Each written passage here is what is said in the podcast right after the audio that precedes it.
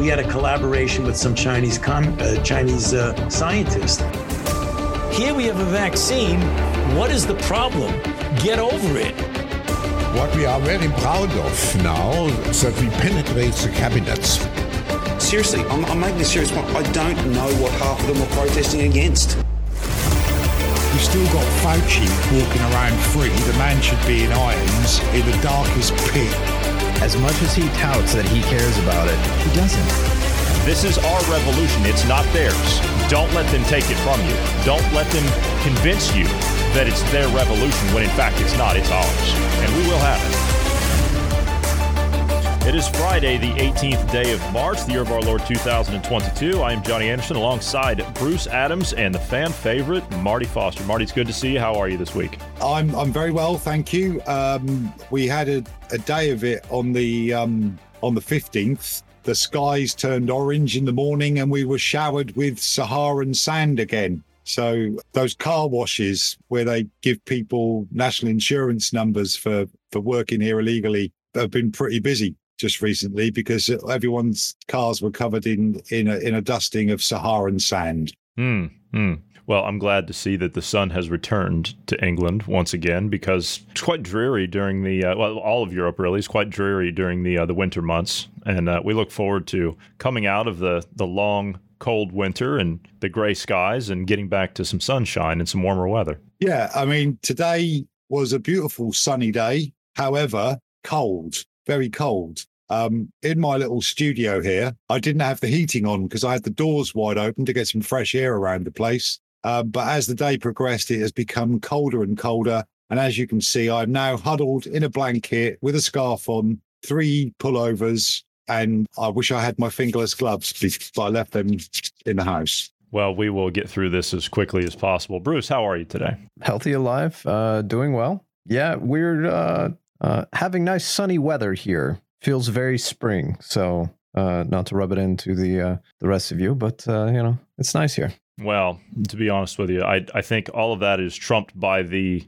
god awful petrol prices, is it not? Yeah, how the how the petrol prices in the UK, Marty? Here, it's I, I went past the station today. It is two oh five, I think it is per liter. It's gone up to about one sixty nine a liter for regular petrol and the higher octane stuff is about one pound seventy a litre, and diesel is on the rise, maybe nearly one pound eighty on average. Uh, but it's all right because Boris Johnson has just gone to Saudi and to yes. the UAE and yes. um, asked them to to produce more oil, which apparently they are anyway. Yeah, and it just so happens that uh, there's a huge gas field that was just discovered under the North Sea, and the UK is set to mine it. But yet Boris is toddling off to Saudi Arabia to have a nice conversation down there about producing more oil because that makes sense, right? They found an estimated 3 billion barrels underneath the North Sea. And it just so happens that this coincides right with the time that we're putting sanctions on Russia for Russian oil. Funny how they just found it, huh? Uh, I was wondering what had happened to the oil fields underneath the Falkland Islands because that war in 1982 was actually fought not to save a few thousand Falkland Islanders from having to learn Spanish, but because there are oil reserves under the Falklands. Of course, as a byproduct, we we did mount a, a damn fine defence of the Falkland Islands and really gave those conscript Argies a right good bashing. Hooray. Our Argentine listeners are probably a little upset now. You see what you've done? You've cost us our Argentine. Well, there's sarcasm in my voice, isn't there? there, there there's sarcasm. We we had modern state of the art uh, equipment, well trained men. Admittedly, it was a very long way to get there to deliver the message, but it was the it was the way in which, at the time, the whole country could pull together. People were sleeping at their workbenches, maintaining constant effort to get all the equipment and um, resources ready to go for that little conflict. And it was quite an impressive feat. It, it gave the country something to be proud of and gave Margaret Thatcher another term in office. Indeed, it did. But again, you don't have to worry too much about uh, about your fuel now. I, actually, this could sustain Europe for quite some time, really, if you think about it. Uh, the UK has received a major energy boost as a new gas field has been discovered under the North Sea off the coast of East Anglia. Well, it's funny how they just happened to mention it now. And well, yeah, see, there's a there, there's something else that's quite interesting about this. Um, I, I, don't know if this has anything to do with it or not, but according to offshore exploration and production company IOG, the field, which has the backing of U.S. billionaire Warren Buffett, produced its first gas earlier this week. The discovery could help the UK avoid the skyrocketing prices that are expected in the EU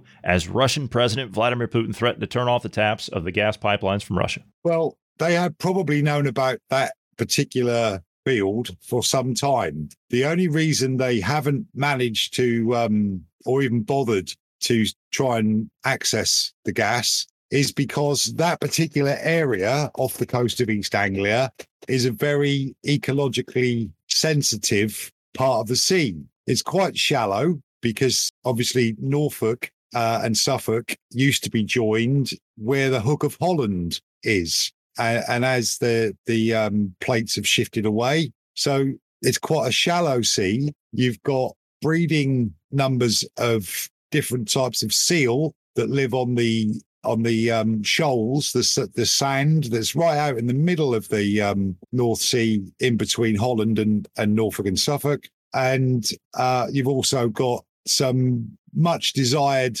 seafood that comes from that area, like Cromer crabs and and a few other things. A lot of so they probably haven't come from the North Sea as well. Yeah, but they they they probably haven't bothered because they knew there would be too much of a protest from the eco perspective about mining that area because it's going to cause damage. It's going to cause ecological damage. They cannot mine oil or gas without doing so. And now the prices are high enough that kind of silences your eco warrior, doesn't it, to a certain extent? Um, because the the groundswell of opinion and support has suddenly gone. No one cares anymore as soon as they've had to put um, you know their, their house up for a, a, on another mortgage just to fill their car up. But the other thing to consider is that you can't sell the idea of electric cars to everybody while gas prices are cheap. Bruce, you look like you want to jump in there. Uh, I just want to point out that uh, I'm I'm glad to see that uh, America has not fallen too far from the tree. The leaves don't fall too far from the tree. Knowing that the the UK went after another country because of oil, it's it's uh, very in line with America and our conquests, if you will. Well, not uh, really, because heavily we focused don't, on oil. We don't take the oil when we go into a country to do that. We just go in there we bomb the hell out of the damn place, and then we just don't do anything after that. We just leave. Well, we we we ensure that our um, the individuals we have alliances with that produce our oil that we buy oil from are uh, content. Um, so, and of course, yeah. compliant and friendly. So, so a quick regime change and put your puppet in place. Uh-huh that uh-huh. makes sure that that that stays the way. Um, exactly. Um, oh, and they get KFCs and, and Pizza Huts and McDonald's. Yeah, yeah, and and and obviously that way they can be sanctioned by the closure of said fast food restaurants. Yeah, do you hear about um, the Russian if they guy? get out of line? Did you hear about the Russian guy? He he went into McDonald's. Uh, there was there was a Russian guy who went into a McDonald's in Moscow today, and he handcuffed himself to one of those tables that were bolted to the floor in McDonald's and he wasn't leaving. And he said as long as he was staying in there, then they wouldn't be allowed to close the store. That's amazing. That's something to to fight and die for. High salt, high cholesterol, really to, low quality food. To be fair, uh, the the McDonald's does not have to do anything for the next six months at least because that guy is he'll be fine for the next six months. Was he a big guy then? Is that what you're saying? He, he's a very large individual. Yes. Oh, he was large. he was very large. Let's yeah. just say gluttony was high up on the list for him. What is Russian for I want my nug nugs? I, I, don't know. I, that man is is the uh, yeah was very large. Okay, um, that's enough of uh, of the the oil and gas stuff. Um, do you have anything else that you want you want to touch on? Is there anything you, that's crossed your uh, your path this week, Marty, that you want to uh, that you want to touch on? Because I wanted to spend a, a good percentage of time today talking about emergency preparedness, uh, and I ran this by you the other day, and you uh, you said it'd be a great idea. As we get to the point of emergency preparedness, we need to talk about the events that are leading up to it that would cause us to prepare for these types of things. So, is there anything involving the events of the day this week that have crossed your mind that would lead into that, such as oh, I don't know, the conflict that's going on in Eastern Europe or anything like that? Uh, anything like that that's that's bugging you or um, that you've seen that we haven't discussed this week that you want to give perspective on before we get into the emergency preparedness stuff? Well, what's bugging me is the way in which media, social media, it's all Ukraine good, Russia bad. The truth of it is, it's Ukraine leadership bad, Russia leadership bad. Ukraine and Russian people are one and the same and don't deserve to be being put through this. The conflict has caused a mass exodus from Ukraine. Something like a million a week refugees have been leaving uh, across the borders into Poland and Romania. And we are being encouraged to accept them into our homes um, here in the UK. They're, they're paying £350 per month for everybody who gives a room to a Ukrainian family in their in their homes. Um, I haven't seen any real evidence of a huge number of Ukrainians turning up on our shores because they're having a real hard time producing the paperwork they need to get the visa. So, where I'm going with this is we in the UK could have been self sufficient in food. The Ukraine is the biggest producer of wheat and other arable crops in Europe. And we're being told here in the UK that we keep covering our arable land with wind farms. I've mentioned this before. I don't know if I've mentioned it on the podcast, but I've talked to you guys about it. The Kalergi plan suggests that you get this mass movement of migrants from sub Saharan Africa, from the Middle East, and then moving up into um, Eastern Europe, moving into Western Europe, creating a zero asset slave population that will just do the bidding of whoever's in charge. So the elites. So if you empty Ukraine of all its population, it just becomes a great big wheat farm. And who's who's going to get that week Well, that's interesting you bring that up. I, I posted a video a couple of days ago of. Uh, do, do, you remember the, the guy that I played a while back? He was from Australia. His name was Ricardo Bosi. You remember him? He was talking about the Aussie Defense Forces. You need to stand out there with the people, unarmed, and yeah, you know, you, you remember that, right? Yeah. He's back out, and he's he's weighed in on this, uh, and I'd like you to hear what he has to say. This guy, he's he's former head of the Australian, uh, the Aussie Special Forces, so he's got a little bit of credibility. So he's not just some you know, some Joe. But listen to this and see if you can agree with this uh, or not. I've mentioned this a couple of times, so forgive me if you've heard this before, but it's important. A lot of people haven't heard it. What's going on in the Ukraine? First of all, it's a massive distraction. They're trying to distract you away from what's really going on in, in every everybody everybody's home country. Now, the Ukraine is uh, this is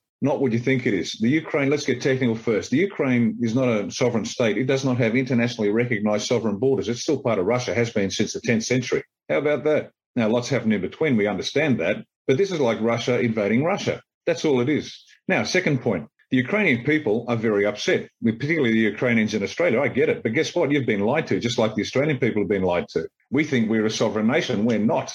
The Ukrainians think they're a sovereign nation. They are not.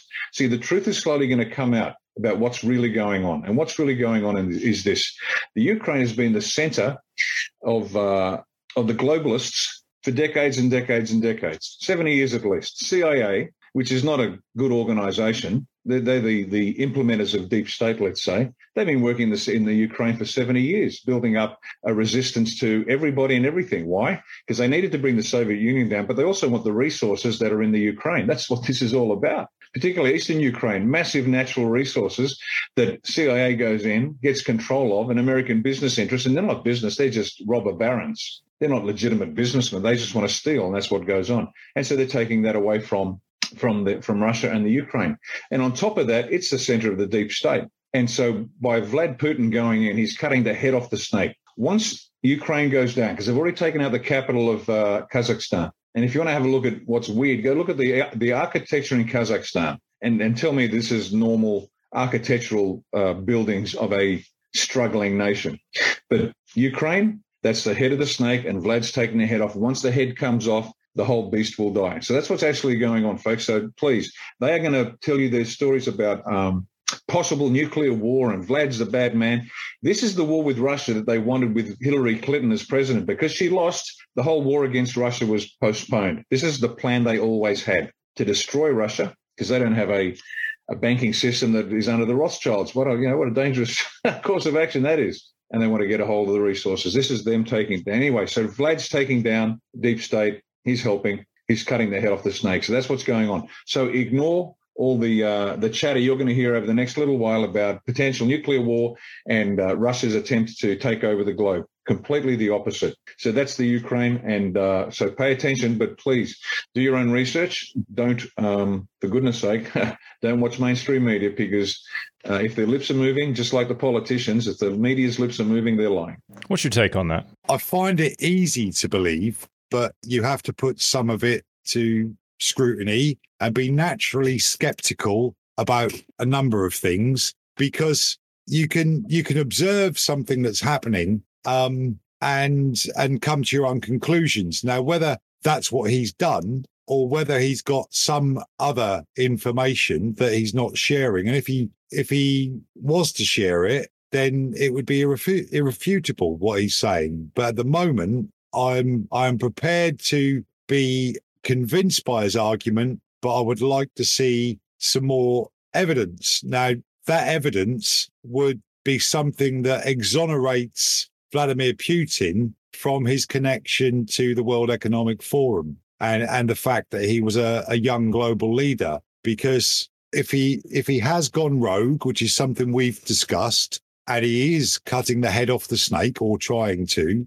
then I would imagine the the response would be uh, a lot stronger from the rest of the world rather than just this, oh dear, poor Ukrainians, we must help their refugees. And in the meantime, who's actually fighting Putin off? And a lot of his attacks seem to have stalled, or rather, that's what's being reported. So whether you believe that or not is entirely up to you. I think the guy in the clip talks very confidently, very clearly, and I wouldn't say I would like to believe him, but I'm prepared to believe him. However, I would like more evidence that Vladimir Putin isn't the raving loon or conspirator that we think he is. Yeah, it's a uh, it's a good assessment. That's a good assessment. Again, there are some things in there that I agree with him on, uh, and there are other things that I don't. Uh, I'm just as skeptical as you are. But he did say, to his credit, he did say, do your own research and think for yourself, and don't pay attention to the mainstream media. I think we can all agree on that. The problem is, sorry, I'll just have to stop you Yeah, there. The problem Okay. is the phrase "do your own research" requires people who have been fed uh, a complete feed of bullshit by the mainstream media to the point where they are so gaslit they don't know whether they're coming or going. Most of them have just given up and, and they won't bother to do their own research. They won't bother to get their news from other sources. They will just carry on. They'll turn the news off. They might hear the odd bit on the radio news as they're doing something else. And all of that is still feeding the idea that Ukraine, or at least Zelensky, is a great guy and a superhero. And wow, how brave of him to stand against the, the Russian bear. And that Vladimir Putin is evil. So, like the guy in the clip says, because I can't pronounce his name, I'm sorry, Ricardo. Ricardo. I can pronounce Ricardo. It's the second part that I'm not so good at. Hey, eh? Bosi. Yeah, B O S I, Bozy. Oh, okay. Sorry. Ricardo Bosi, as he said in the clip, I forgot what I was going to say now. You confuse me. Thanks, mate. Sorry, buddy. people need to do their own research. The problem is that most people won't. And what Ricardo said was, because I've remembered now, is if the politicians' lips are moving or the mainstream media anchors' lips are moving, you know they're lying. Which you've said for years here. You said exactly that. I have, but I'm not at all sure if I haven't been gaslit by you. You see, uh, Me. this is this is the way this is the way this whole situation the last two or three years have got people it's difficult to know whether my opinions opinions should change. And I've always said you're welcome to my opinion, but opinions should change as the evidence presents itself to you. And certainly over the last three years, my idea of who was doing the right thing and who's doing the wrong thing have totally changed, which is why I'm prepared to to listen to Ricardo, but I would like something a bit more undeniable to back what he says up. You know, to your point there about people's opinions changing, you know, I, I was uh, I was hitting both of you with some things that I found in the last few days here of some research that I've been doing. Uh, I've been doing some research into a man named Klaus Schwab. You guys heard of him? Yeah, you guys, you guys heard of a guy named Klaus Schwab? Yeah. Yeah, he's a Danish hairdresser, isn't he?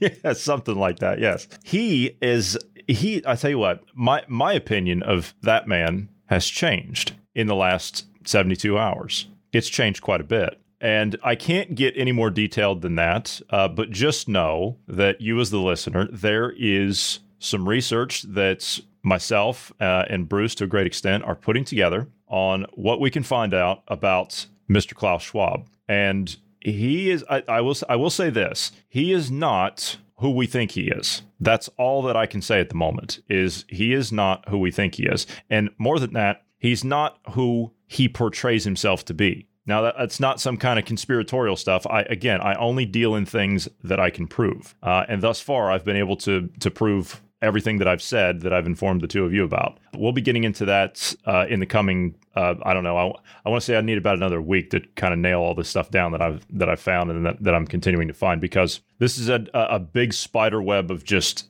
I, I don't even know how to, to like I, I'm looking at everything right now from 35,000 feet up. And I need to get down on it with a microscope because I'm just now getting all the pieces laid out on the table and I'm starting to uh, to make the connections. Uh, and it's going to take some time because this is quite extensive. But uh, just know this what you know of Klaus Schwab, what you think you know of Klaus Schwab, and that, that went for myself as well. What I thought I knew about Klaus Schwab was not accurate at all. I kind of suspected. I'll put it that way. I kind of suspected some things, but not to this level. Uh, and this is this is going to be interesting what we can find out about this guy because either him or whoever he's working for have gone to great lengths to make sure that who he is is not known. I'll, I'll just put it that way. So yeah, there's there's there's other things going on uh, behind the scenes, and that's that's what we need to get at are the other things that are going on behind the scenes because as Marty said before, when we see people like uh, Schwab and, and Gates and, and Soros and, and the rest of these guys,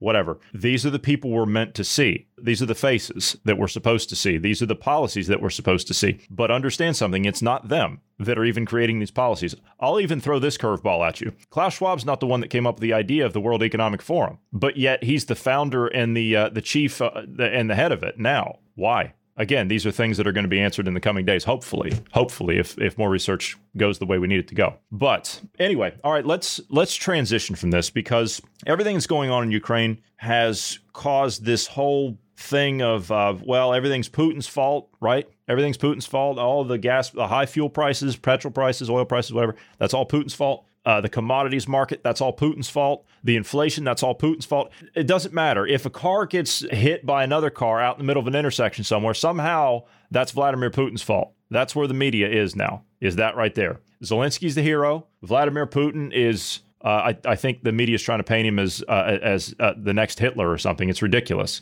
It's absolutely ridiculous. With all of this happening, all this all this fear that's being thrown around, that agenda is slowly starting to fall away about the Ukraine thing the whole idea of the the biolabs, the uh, the neo-Nazi brigades that have been trained by American CIA people. The U.S. is now arming these groups in there again. That's falling apart. People are starting to say, "Hey, wait a minute! You're arming groups in there. You're arming proxy groups. You're getting the contractors spun back up, and you, as the politician, you're you're fueling that war when you've got investments in military contractors. You're double dipping here. You're making money." So people are starting to see through that. So guess what's coming back? COVID's coming back, isn't it? You look at a lot of these countries, all record cases. You thought it wasn't going to happen. South Korea, 690 something thousand new cases, largest single day increase in since the beginning or whatever, right? China, last night. Marty, did you see what happened in in uh, Shenzhen last night? Did you see that? No, you're going to have to enlighten me. Oh goodness. Last night, Do you know the big, tall, high rise buildings that they've got in China? You know, where the, the residential uh, blocks that they've got, you know, the big, Yeah, big, yeah. tall buildings. This is what happened last night in Shenzhen. Shenzhen's been completely locked down. So they've got 17 million in lockdown there. This is what happened 100 buildings, 100 residential buildings. They sent masses of vans and buses there to haul off residents of 100 buildings off to COVID camps, COVID quarantine camps. Huh. So again, the COVID agenda is coming back. You're starting to see it. Oh, we've got a new variant that's that's gripping Australia. We've got a new variant that's been discovered in Europe. The midterms are coming up in America. Guess what? As soon as those are over, you're going to have COVID restrictions again too. So again, one agenda stops, the next one comes along. It gives them cover for the market crash that's coming. Market crash happens, then you've got problems in the supply chain. Whatever supply chain you had left is now gone. Prices are going to skyrocket with inflation. Bruce, you got something to say on it? I don't think this Shenzhen thing is. Uh, I don't think it's pushing.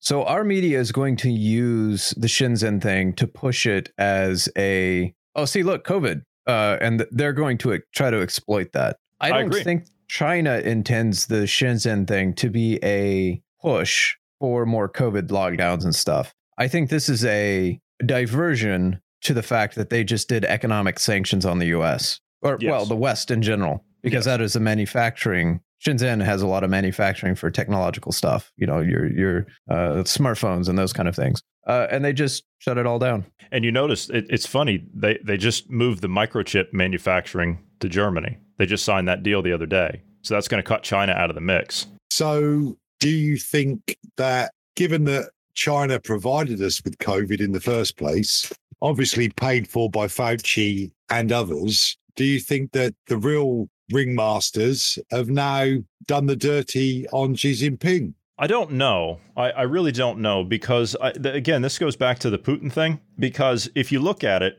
if you, you look at the agenda of uh, of these Western whatever these these morons are that are running whatever it is they're running here, the whole idea was denationalize, right? Get rid of your sovereign borders, get rid of your national identities and everything else, right? Russia and China have not done that. They haven't done it. Russia has not opened their borders. They haven't taken in any any uh, uh, any people from any other countries. The Chinese haven't done that either. So they're not going along with the program. That's the only thing that I could say, and that's I mean I guess that's kind of circumstantial at best. That's kind of you know reaching at straws here, but that's the only thing that I could say that would possibly back up or corroborate them going outside of whatever you know outside of whatever I- agenda because they're not following this uh, at all. I, I kind of see where you're going with that, but migrants, refugees, people fleeing civil wars and oppression in their own countries don't run towards totalitarian countries. So China, Russia,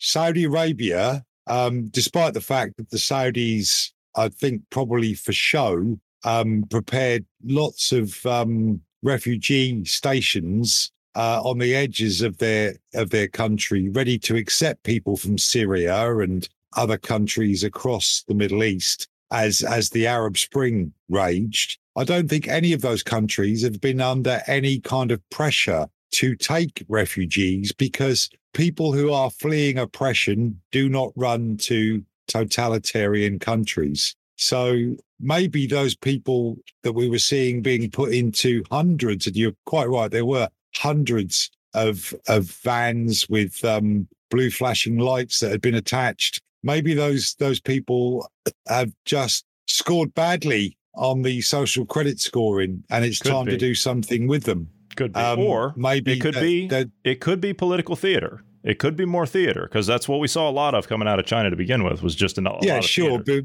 uh, and I think no one be, uh, believed that um, a country would weld its own people shut inside a building. They're doing it again. Uh, and but then again, they're they're murdering millions of ethnic Muslims in their own country as well, and no one's doing anything about it. People are protesting. The Uyghur Muslims are are being, you know, there's, there's genocide going on there, and the rest of the world has just let the summer and the winter Olympic Games take place in that country. The the other thing is you look at the size of China, you look at the size of Russia, they don't need to be part of the European Union. They don't need to be part of some Pan Asian organization because they are many, many countries smaller. You know, if, if you take the, the model of, of the size of a country during the, the medieval times, countries were much smaller.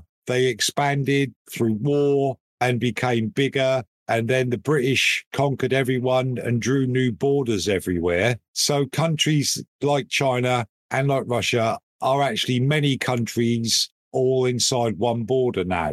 So they don't need to belong to the EU. They don't need to belong to a pan Asian conglomerate of countries because they're big enough to sustain themselves because they've got everything they need. And if they haven't got it, they've got the money to go into other countries, developing countries, and bribe their way to it. Mm-hmm. Sudan, Afghanistan, all the way across Africa. In fact, the Chinese influence is huge. So I'm even hearing about an increase in the in the cases of COVID. My answer to everyone who's told me is, uh, you know, told me about it. Oh yeah, there's lots of COVID going about. I said, yeah, that's because more people are now vaccinated and they're producing the protein spike. That's, that's so true, when they yeah. go for a test, that protein spike is detected, which means that oh wow, they've got COVID and have to go and isolate. Yeah, I know people that are. I, I know people that are jabbed that are that are sick. So it's like, I,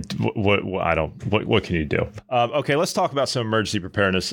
I've been taking some steps over the last few months uh, to try and prepare myself more. I mean, I always try to stay a little bit prepared, but through times of economic hardship, things are going to change, uh, and there are days of economic hardship on the horizon, and there's no way for that to stop. Even if they stopped everything right now and the world went back to the way it was pre-COVID and everybody was holding hands and singing kumbaya, they still couldn't stop the economic collapse that's coming. That's the course that we're on, and we're going to have to go through it. So, some of the things uh, that I would uh, that I would start doing, uh, and that's just me. Bruce has already got a list out. That's great. That's fantastic. I touched on a little bit yesterday. Cutting costs, right? Cutting costs. And I said it yesterday. I'll say it again. Do you really need the cable TV, the satellite TV? Do, do you really need that? as in right now right now do you do you need it? Given what's coming do you need the extra beer money? Uh, and i know we've got a, an englishman here that likes to you know go to, go around to the, the pub for a pint every now and again. I get it. But do you really need to spend the extra money on oh i don't know uh, going out?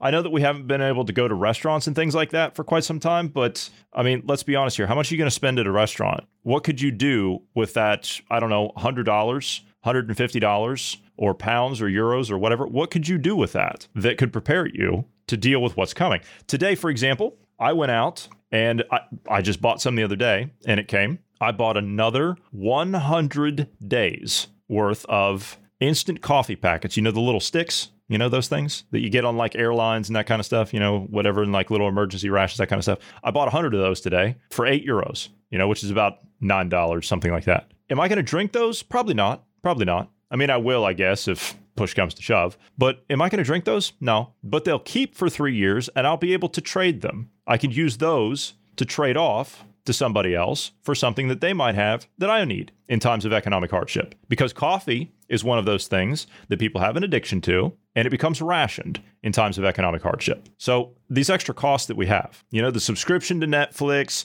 the subscription to Spotify, the uh, I, I, don't know, the baseball subscription. Uh, we're, we're, watching uh, the gladiatorial arenas, the modern gladiatorial arenas, uh, which is football, by the way, on the networks. We're watching chariot races. That's NASCAR, by the way. So do you really need to spend the extra money on all this other stuff that's not going to matter? All this other stuff that's uh, it's quite frankly, I believe in the current time and where we're headed, I think it's a waste of money because this is a prime example of money that you could be saving to put towards some storable food for yourself or your family. That's just my opinion. I, am not trying to offend anybody here by saying that. Uh, you're welcome to continue on with that stuff if you like, but I'm just saying priorities need to start taking precedent, especially at this late hour.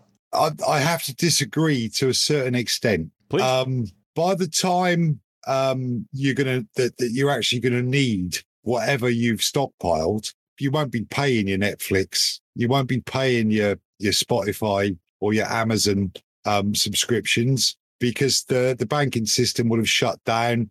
You'll be overdrawn. You won't have a pot in which to piss, as we like to say in the United Kingdom. all you will have is whatever you've managed to gather. So as these times get more and more troubled and and the crises build up and up and up and inflation which i believe in the us is today was running at 7.4% here in the uk it's uh, its highest level 10 what? Wow. So consumer price index um, in the us hit 10% inflation highest in its history two days ago. The um the bank of england which isn't really the bank of england is it but the Bank of England raised interest rates again today. However, it's only put those really, they're, they're only transferred onto loans, they onto debt. They haven't transferred onto savings because the, I think I heard it quoted today that in the quick access or, or unlimited access savings accounts, the interest rate is 0.01% um, which is absolutely diabolical. Well, it might be zero, it's not 0.1, it's definitely 0.01%. So they've raised interest rates for the third time in three months. So everyone with mortgages, everyone with loans, everyone with credit cards um, will be getting poorer and poorer and poorer.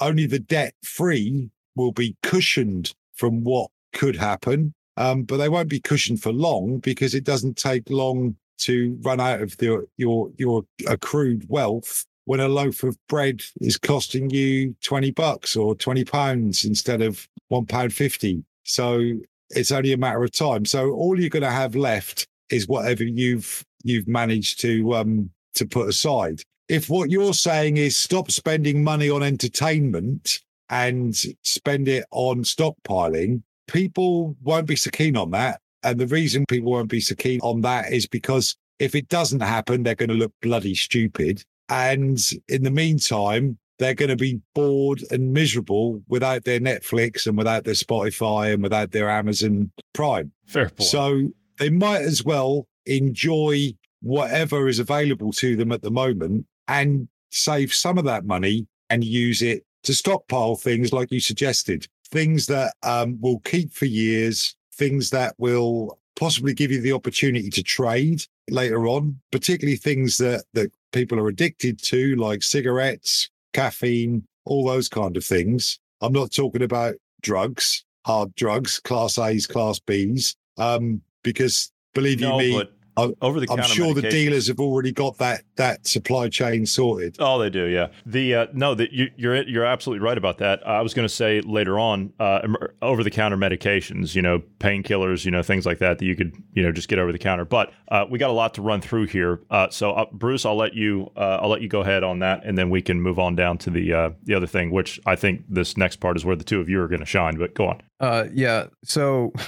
I didn't really think about the uh, the Marty's point there that uh, people watch those things for entertainment. Uh, I I guess I didn't really comprehend it because um, I don't spend money on any of those things to find enjoyment. So I it it kind of eluded me that that point. But anyway, I, I would also throw in um, a, a caveat to all of this we're we're saying yes, you should be storing up, and you should be storing up uh, food supplies anyway. That that should be something that you do, and you constantly rotate the oldest out, you know, and and are replenishing your stock. It's yeah. insurance you can eat. Yeah, exactly. This is this is this is something that you should be doing just because of what if there's a natural disaster, earthquake, uh, you know, a storm comes through, or you have some kind of shutdown of, of government or societal shutdown. You know, uh, if you're in a city location within 72 hours, um, you're you're out of food. Like the city's out of food within that time period. They they they have to restock it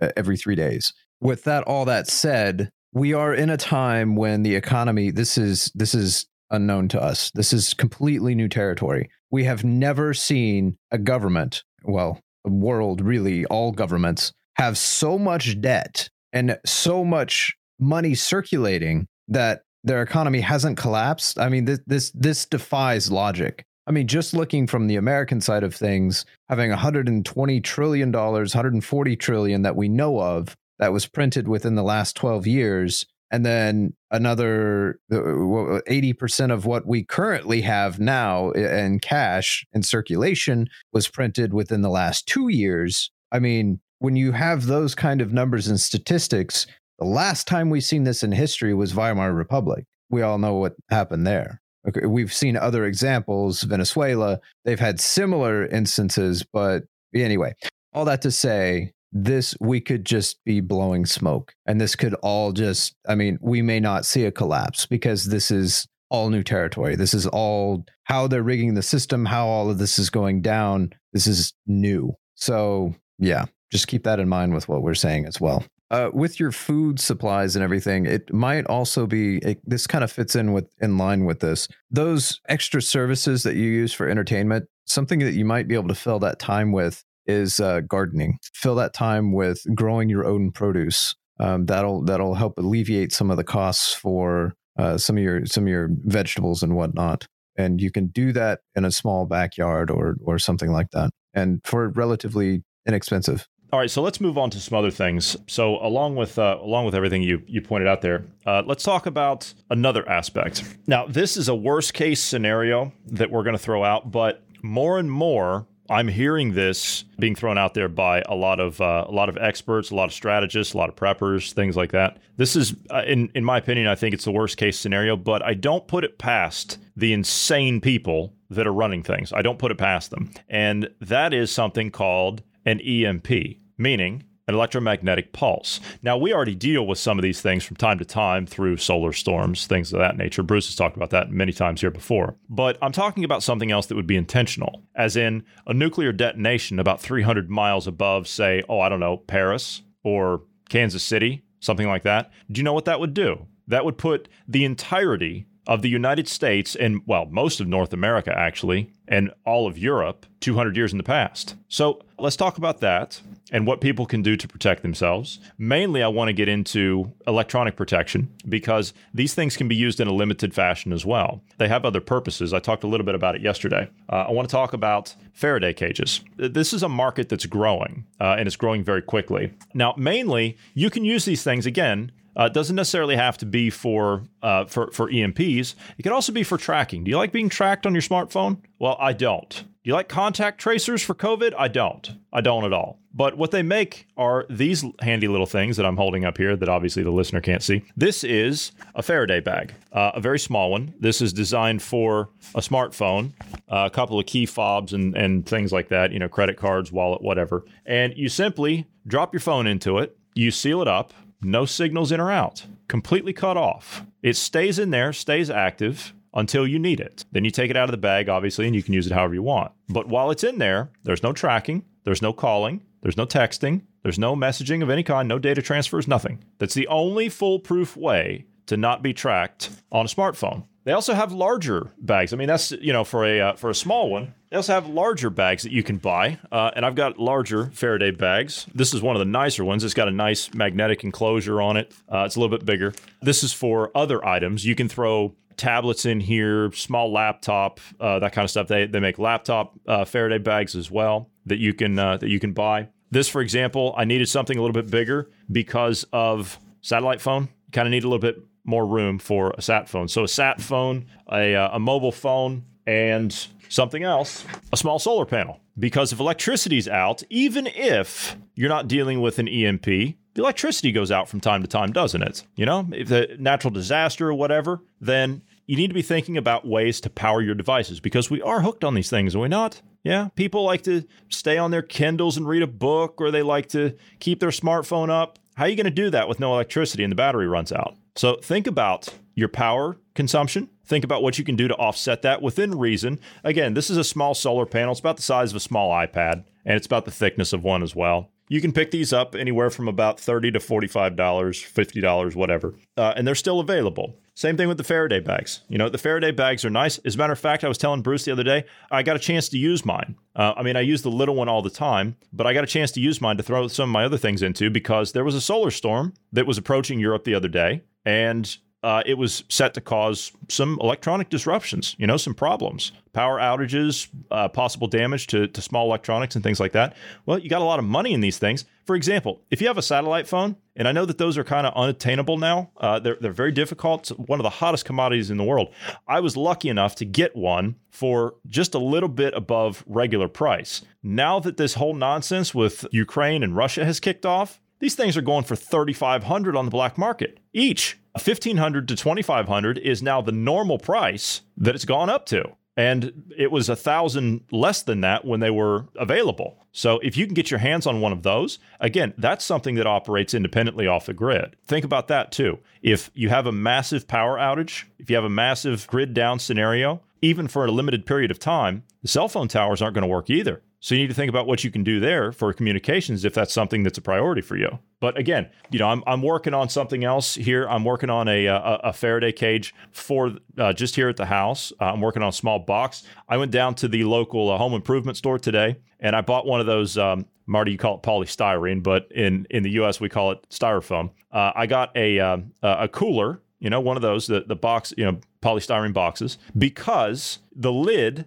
actually causes a seal around the top, as in it will fit down inside of that box, and you need that seal. With a regular cardboard box, you can't do that. And then, of course, you go on Amazon, you can buy a lot of this Faraday uh, material, the fabric. You can buy it now, and then you can line boxes and things like that with that material. But you need a good seal around it, and anything you put in there will be protected from any kind of EMP, solar events, that that kind of stuff. Again, I'm just I'm throwing ideas around here. This these are things that are a priority for me, and I'm I've been stocking up on these things as you can well see here. Um, th- these are things that I've been picking up a little bit at a time when they become available. And as I said, they're still available now. Uh, and I'm listing the prices off here. And you can pick these things up on uh, Amazon if you don't have a store you can go to and get one. But they're available, and I think they're a good investment if you're you're worried about like communications and uh, and things like that, because that's going to be something else that's key in uh, uh, in a natural disaster scenario or or an economic collapse or a grid down. In the event of such a, a breakdown, you're going to trade that item to me for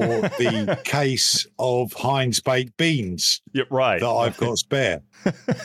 so I so, gave you my number. I gave you my sat phone number. I know. I've said this before, and it doesn't apply in the UK. Watching a few documentaries about preppers, and the documentaries were were really made by people who were making fun of the preppers and it, it's not fair because they it makes perfect sense to be ready. You know, at the time I was watching these documentaries a, a good few years ago, I still trusted my government to a certain extent. I know they're politicians, and, and I know that they're they're all full of crap. But back then, I still trusted my government. Nowadays, I think more and more people do not trust their governments. Unfortunately, they still trust the media. That's the problem. But anyway, on the prepping side of things, if you've got enough firearms, you don't need to prep. You can just take your mates and go and take the preppers stuff if they're if if they're not ready to defend it. Here in the UK, we haven't got that choice. So it's uh, it's a case of um, making sure nobody else knows that you've prepared. You know, don't don't make a big thing of it. By little and often, and just store it. I am not ashamed to say that I've got a room in my house that has uh, a set of shelves that we got from that that famous Swedish company, um, which also has blue and yellow as its main flag. Those shelves are now stocked with canned goods, bottled goods, things that do not go off. And one of the other things I've done is is to reinstate my fireplace with a cast iron wood burner. So with the wood stocks, not not the not the music festival, but the stock of wood that I have, I could probably last three or four months without even bothering to go and cutting it, you know, going and cutting a tree down. Can I make a suggestion? And the love, yes, by all means it, and it's great you have all those things, but have you considered this? Have you considered possibly, and this is on my list as well, uh, and I do have these things, I've been picking these up. Have you considered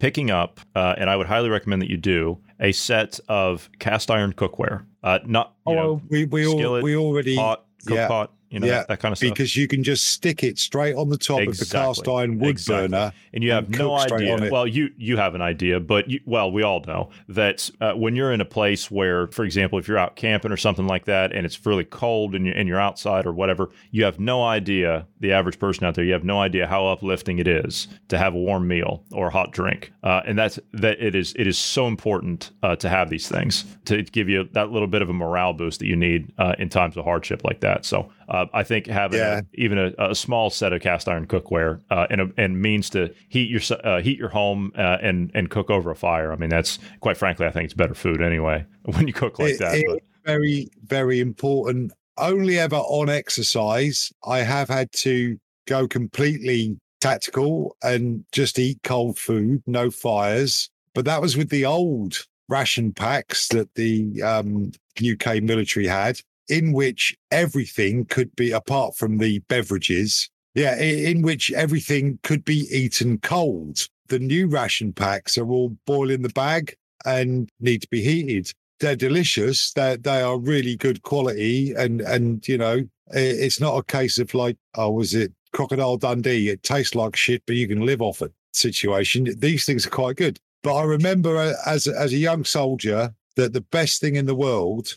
First thing in the morning, um, after you've had like two and a half hours sleep because you've been staggering on during the course of the night, and before stand to, you're getting your breakfast. But the best thing in the world was the tin of fruit salad because basically it was sweet, it was fruity, it had flavor. You had to brush your teeth immediately afterwards because it was so full of sugar, but it really gave you a lift in the morning. But yeah, hot food is definitely something that that does pick you up, and I certainly am prepared in that in that respect. So yeah, cast iron cookware, something to boil water in that just goes. So that fire in the middle of your house, it heats the whole house. It provides you with with light. You haven't got a TV to watch because um, everything's been shut down, but you can watch the flickering flames, and it's very mes- nature's nature's mesmerizing. TV. It's nature's TV. yeah, exactly. Nature's TV, and and you can cook on it. So yeah, fantastic ideas. Cast iron wood burners. You mentioned there about uh, uh, about boiling water. One other thing that I would I would recommend would be um, something similar to this. I mean, this is just something that's very basic. This is something that I carry with me in my pack wh- everywhere I go. This is uh, this is a small water filter. This will filter enough water for one individual for up to five years. This one filter, uh, and you can buy these filters. This is a LifeStraw. Now I, I know these are kind of you know cheap and gimmicky or whatever, but they actually work. Uh, and there are other ones made by uh, I think there's a company called Sawyer. Uh, they make one as well. Uh, GP actually turned me on to that. They will filter up to 100,000 gallons of water. Uh, also, you can buy cheap coffee filters at stores now. Uh, you can buy, I don't know, 100 filters for like, what, 30 cents or 40 cents or whatever it is. And if you use uh, a whole stack of uh, coffee filters, you'd be surprised how clean that can get your water. Of course, you're still going to have to boil it, but uh, that's a surefire way to, uh, to start filtering your water. Bruce, you want to jump in there? I'm gonna come from the sciencey, nerdy side of things because you mentioned the Faraday bags and uh, preparing for EMP and that kind of thing. I was just going to bring out a little bit of uh, the science when when an EMP goes off, the the uh, radio waves or the, the the waves off of that are anywhere from the size of a human to about the size of a telephone pole. It varies uh, somewhere in that range. So the the Faraday bags and the the boxes that you're making, those kind of things, it would be if you're unable to get a hold of um, the material uh, you were talking about, Johnny. You can use other things that are like uh, a conductive metal screen uh, or or something you know of a of a smaller like that. I I would imagine probably uh, chicken wire would work as well, but I would I would prefer something a little smaller than that. Just at the off chance that something that the wave hits just the right angle and gets through. Uh, but again, uh, the the wavelength is so large that so basically what happens, as I've had it explained, when an EMP goes off, you may actually your house may not actually be hit by one of the waves. What'll happen is is it'll hit one of the power lines that's close to your house. It'll either travel through the power line or it will uh, be magnified or, or reflected or um, from you know another material or something around you and uh, that could end up hitting your your devices in your home or what what have you. The other thing is is uh, if the EMP is done above atmosphere, it's unlikely to damage satellites past the blast radius. Uh, my understanding with how an EMP works is it travel it, it requires the atmosphere to really generate the the electromagnetic pulse. There's a interaction with the molecules that creates the the uh, electromagnetic force or or or uh, well it's a it's a pseudo magnetic field that goes on. Anyway without that it doesn't it doesn't get produced in space. So if they do it high enough it won't affect satellites so your satellite phone would still work uh, GPS, those kind of things would still work, assuming they weren't directly hit by the explosion itself, which explosions in space tend to, to, to travel further than they would on Earth because no atmosphere, no no air uh, air resistance. This um, what you're just saying there, Bruce, is bringing back floods of memories about long conversations with my grandfather, who was um, a very free thinking man, educated in science and engineering. And uh, you're right, because that kind of energy can't pass through a vacuum. Now, ideally, we'd create a vacuum here around our building or whatever by by double thickness walls with a cavity that you'd pump out and have a vacuum. But you cannot create a perfect vacuum here on Earth. But in space, no one can hear you scream. No, in space, where you don't have that atmosphere for the energy to propagate through, all that would happen is if it was powerful enough, the detonation in going in the direction, bearing in mind it's going 360 degrees all the way round, the stuff that's moving out from atmosphere or towards into deeper space would simply regenerate at the next physical mass that it met. So that could be another planet, an asteroid, whatever. But here inside Earth's atmosphere, the real danger is where the wavelength of the original EMP gets broken down into harmonics as it passes through other things.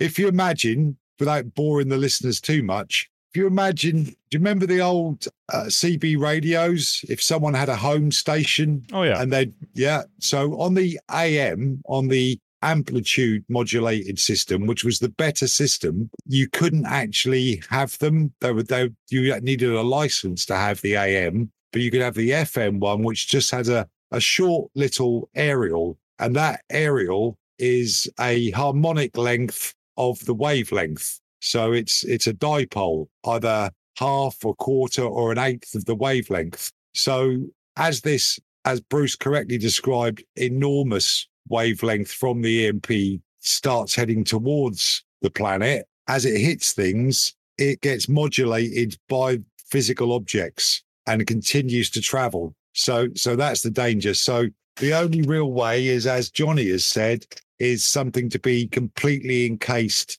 in a Faraday bag or a Faraday cage. And I don't think I'm going to go to those extremes. I don't blame you for doing so, but I watch too much television as it is. The fact the day it gets fried is probably a good day for me. Yeah, um, but I'll, it's I'll get back to playing board games and reading and It's essentials though. It's it's communications in some way, shape, or form. It's a GPS. Of course, the phone has a GPS on it as well. If you have a satellite phone, most of them come with GPSs anyway. Because why not? Right? It's dual purpose use. And then flashlight. Obviously, you want to throw some flashlights in there because you're going to be in the dark after all, right? It, in worst case scenario, again, this is just worst case scenario. Uh, some of those headlamps, yeah, those are those are good to have in there. Throw your little solar panel in there as well because the uh, the chips that uh, enable the uh, the connections in those solar panels, those are going to get fried too. For example, I got a I got a Faraday bag that was big enough to carry both my small solar panel and my sat phone and my charging cables and everything else that I can throw in there just in case. So I mean, it's I yeah, would- it is a bit extreme. It is a bit extreme. Sorry, go ahead, Bruce. I would throw in as well uh, rechargeable batteries and um, a battery bank. Um, Oh, yeah, the battery Obviously, packs, you'll have to look at you, yeah, you'll you'll need to look at each battery to find out how it's manufactured to find out the the proper uh, storage voltage because I know some batteries if you drain it too much you're going to destroy the battery and if you keep it overcharged or you know too high of a charge it's going to cause bloating and that kind of stuff over time so be sure to know what you'll, you'll have to look that up if one is so inclined, I, I and I found this out over the weekend. There is a way that you can kind of safeguard against exactly what you're talking about. Now, if somebody doesn't have this ability, okay, I can understand. But if you want to try and minimize the confusion and everything else as you're talking about, the company that I bought the solar panel through, there's many that do this. It's not just that one. A lot of times they'll have battery banks and rechargeable batteries that are sold that are the same brand and they're compatible with those portable solar panels that you buy. Take a look at those as well because those they really aren't that much more. You know, it might be an extra 15 20 dollars to buy those things on top of the solar panel. So I think that's a good deal to be honest. And honestly, something else that might you guys are talking about um,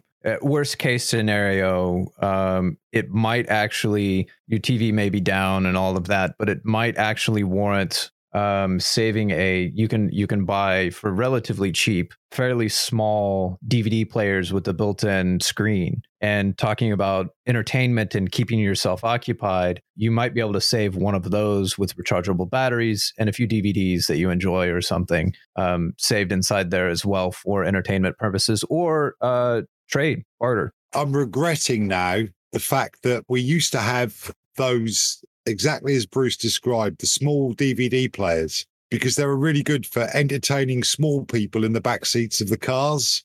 But nowadays, everyone's on their phone, streaming stuff on their phone, and they don't need those kind of additions. I've thrown thousands of pounds worth of electronics, obsolete electronics, which in a time of the worst case scenario would be really useful, especially if you've got some some good box sets. I couldn't believe it the other day. There's a new series on TV. It's it's uh, a real life story, sort of. It's it's semi autobiographical from this doctor. Um, it's called "This Is Gonna Hurt," and it's about him going through being a junior doctor to becoming a consultant, working in obs and gynaes. So lots of birth and that, but it, it was advertised on DVD. No one's advertising DVDs anymore. Everyone's streaming everything. So actually having something physical that you own, the box set, Yeah. is is quite an important thing. I've I've got in fact, there's one which I, I don't have anymore because I lent it to someone in in Abu Dhabi, uh, only because I lent it to them ironically because the gentleman in question was Pakistani and the box set was It Ain't a Half Hot Mum, which was a, a series about the British Army concert party in India. And I thought, you'll love this. And I think he did love it because he never gave it back to me. I Never left the gave it back. country and I still couldn't get it back off of him. So I wish I still had that. Uh, a couple other things that I wanted to go over here really quickly, and then we can uh, we can call it a night. Barter and trade, as we've kind of just touched on through just about everything. There's going to be a barter and trade system uh, in a time of economic hardship. So uh, be prepared to have uh, the bare essentials, uh, as in like flour, sugar, bullets, uh, coffee, the, these types of things. These are all going to be in, in, in high demand. Don't forget salt. Yes, salt. yes, salt. Yeah, as well. Not only for yourself, but also to have a little bit to uh, to trade. Rice as well is another big thing.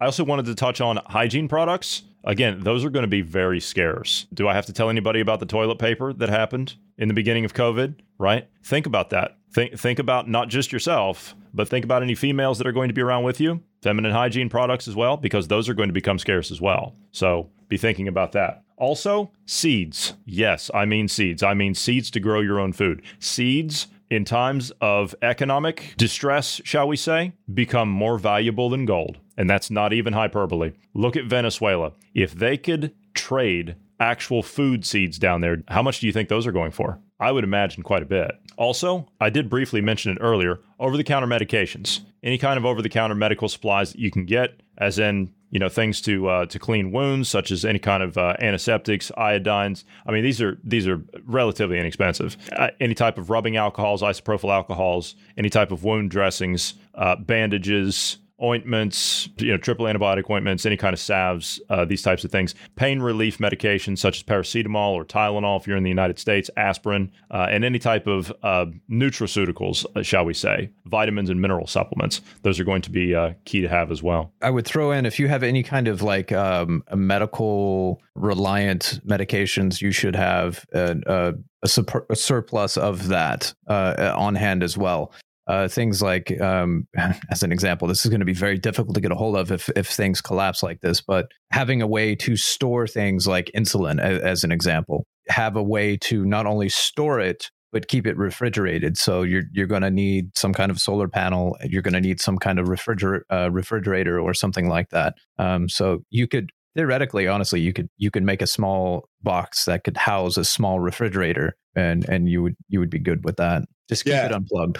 Yeah, I mean, with respect to insulin, here in the UK, if you are diabetic, insulin is free. In the US, I believe you still have to pay for it, although it's usually covered by your healthcare insurance. Here in the UK, they don't like to give you more than a month's worth of non-controlled, sorry, more than three months worth of non-controlled drugs uh, and prohibited substances. But the ones that are uh, restricted uh, are the the the ones that are more effective at dealing with pain. So that's all all all the opiate based painkillers. But you should be able to get around about three months worth of uh, of medication. Insulin itself does need to be refrigerated for longevity, but it will survive quite adequately and for long periods as long as it doesn't get too hot. So if you've got a cellar that's a nice steady 10 degrees, those kind of areas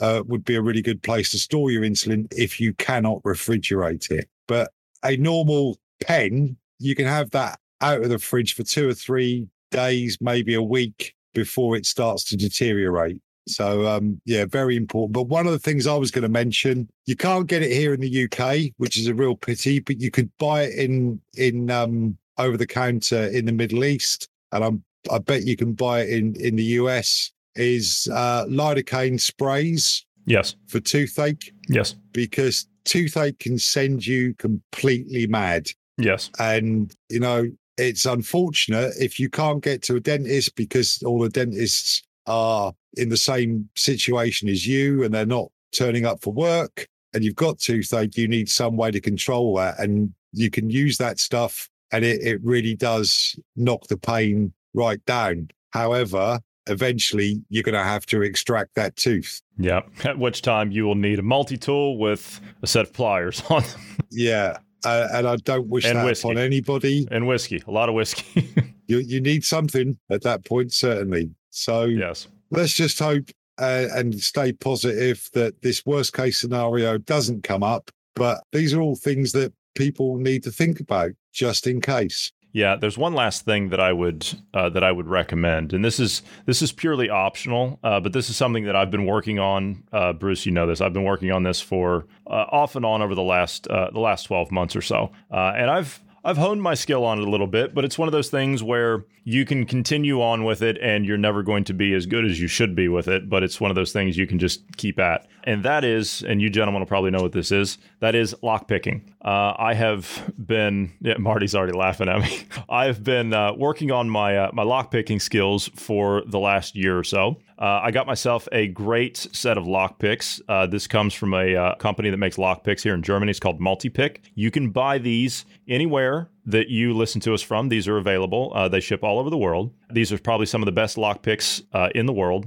as in for quality and uh, and everything like that. Uh, and you can get yourself uh, various different sets that uh, that are out there. You can get different tensioners. You can get different styles depending on what's comfortable for you. I've been working on these things. You can go on Amazon. I know you, but the, I haven't found these anywhere else. You can go on Amazon and you can buy training locks you can get door locks, you can get padlocks, you can get uh, different uh, different types of house locks, and they're clear, so you can actually see. It's a clear acrylic. You can actually see through them, and you can see each pin that you're working uh, that you're going to be dealing with. Again, it's an optional skill, but I think during times of um, economic despair, I think it would be a great skill to have uh, to to possess. Because think about it: if you're on the move let's say you're out and you're you're looking for supplies or whatever, you're on the move, and I don't know, a storm comes up, or you need let's just say you need to get off the uh, you need to get off the beaten path, you need to get off the road. Why would you build shelter when you can get into a building? You know, you don't want to break out windows.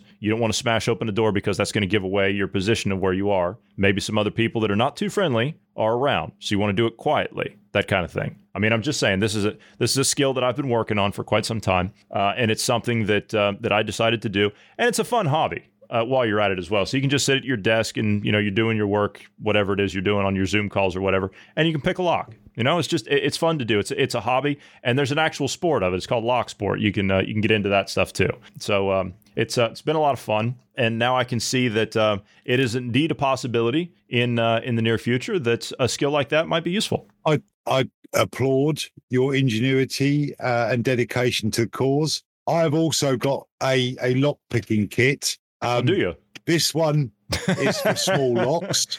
I'm now, for the benefit of the listener, I'm now holding up a small wood chopping axe that I use to make kindling as well. So it's a thing- multi-purpose tool. The only thing you're missing is your uh, your hockey mask from from Friday This, the 13th. this this is a boarding axe based on the 1805 model from uh, um, Horatio Nelson's Navy.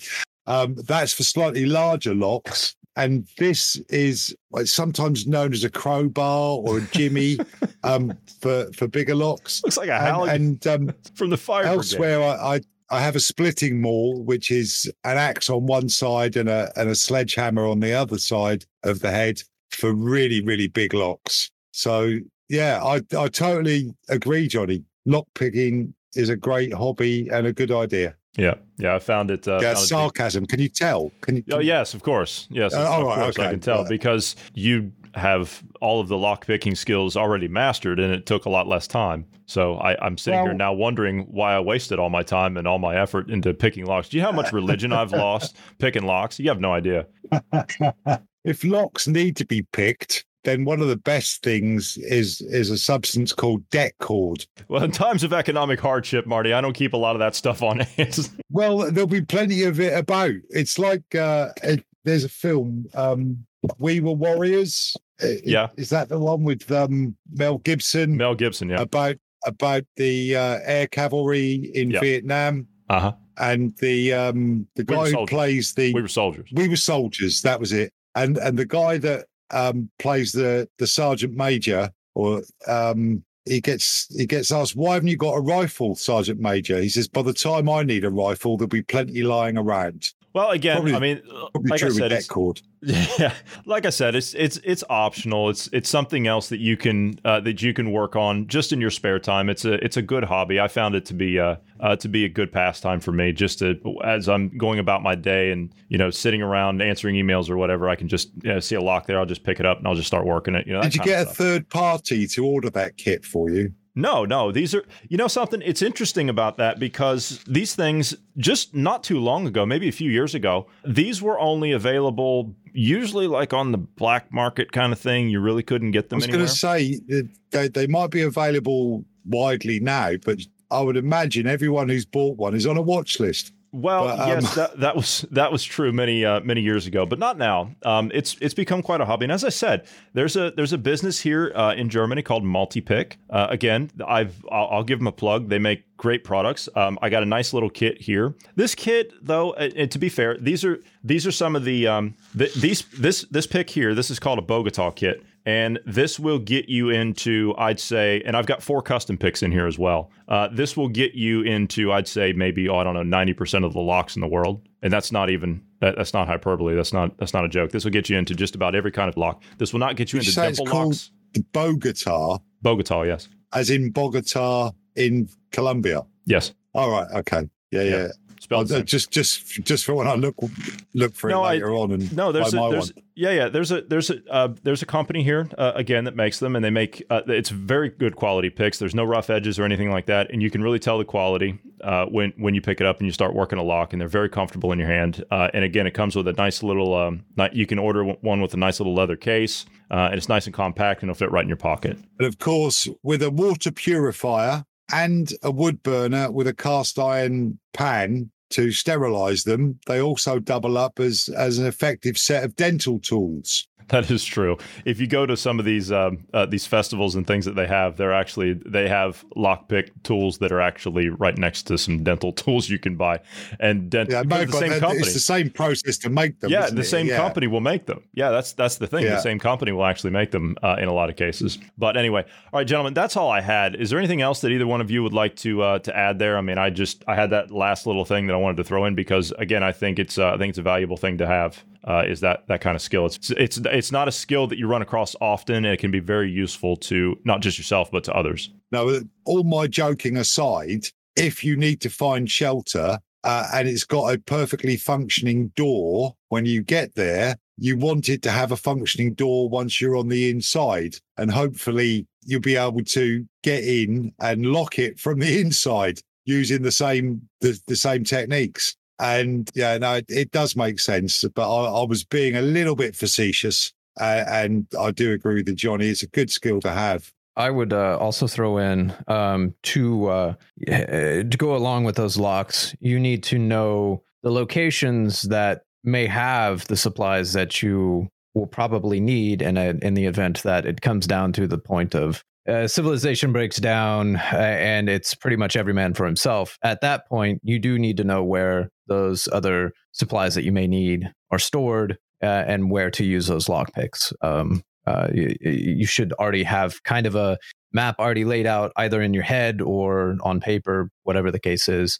Uh, locations that you can go, you know, to to get away from others that also has water sources, food sources, you know, those those kind of things. So it, it, it's good to have kind of a knowledge of the area you you're going to be. What you're saying, Bruce, is you need to case the joint. Uh, to, to be blunt, isn't it? Yeah, uh, basically, uh, yeah. I'm always to, casing joints. I'm always yeah, casing places. You need to know what type of lock you're going to be facing, so you can perhaps go somewhere where it'd be okay to practice on a similar lock, so that when the time comes, you're in like Flynn, as we like to say. Well, you, you should already be technically you should already be casing joints anyway, to put it in slang terms, because anytime you go into a location, you should be. Well, we we've talked about uh, we have situ- situational awareness. awareness. You, you, you're looking at that. So yeah, the thing about most local supermarkets, not the big hypermarkets, but the thing about most local supermarkets is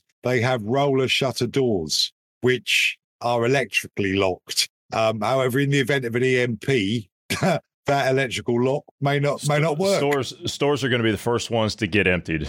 Uh, that's that's not going to be an option. You get down to a supermarket somewhere, uh, unless you're in the door in like the first I don't know five minutes, that place is going to be completely looted. So those are going to be off the table. So yeah. Uh, it's it's just a matter of uh, of preparing yourself at home as best you can, uh, and then waiting to get yourself on the other side of it. So this is very important for us here in the UK because in the worst case scenario, we've got nowhere to run. We're a little island. We're surrounded by water. We we can't run east because that's where the enemy will already be, and we can't move west because the ocean is too big to cross. So we really do need to stay put and survive in the worst case scenario, which of course we hope won't happen. And don't have nightmares, everybody. Well, it's been an extra long one today, but I think given the topic that we discussed, it was justified, and it was a, it's been a fantastic conversation to have with the two of you as well. For those of you who would like to send us some feedback, we would love to hear from you. Please do so anytime by dropping us an email at dynamicpodcast at protonmail.com. Also, do you like the podcast you're listening to? We love having you as a listener.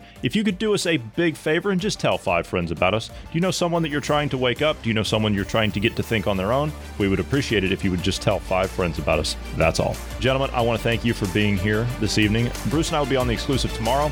Everyone else, have a fantastic weekend. We'll see you on Monday. Good night, everybody.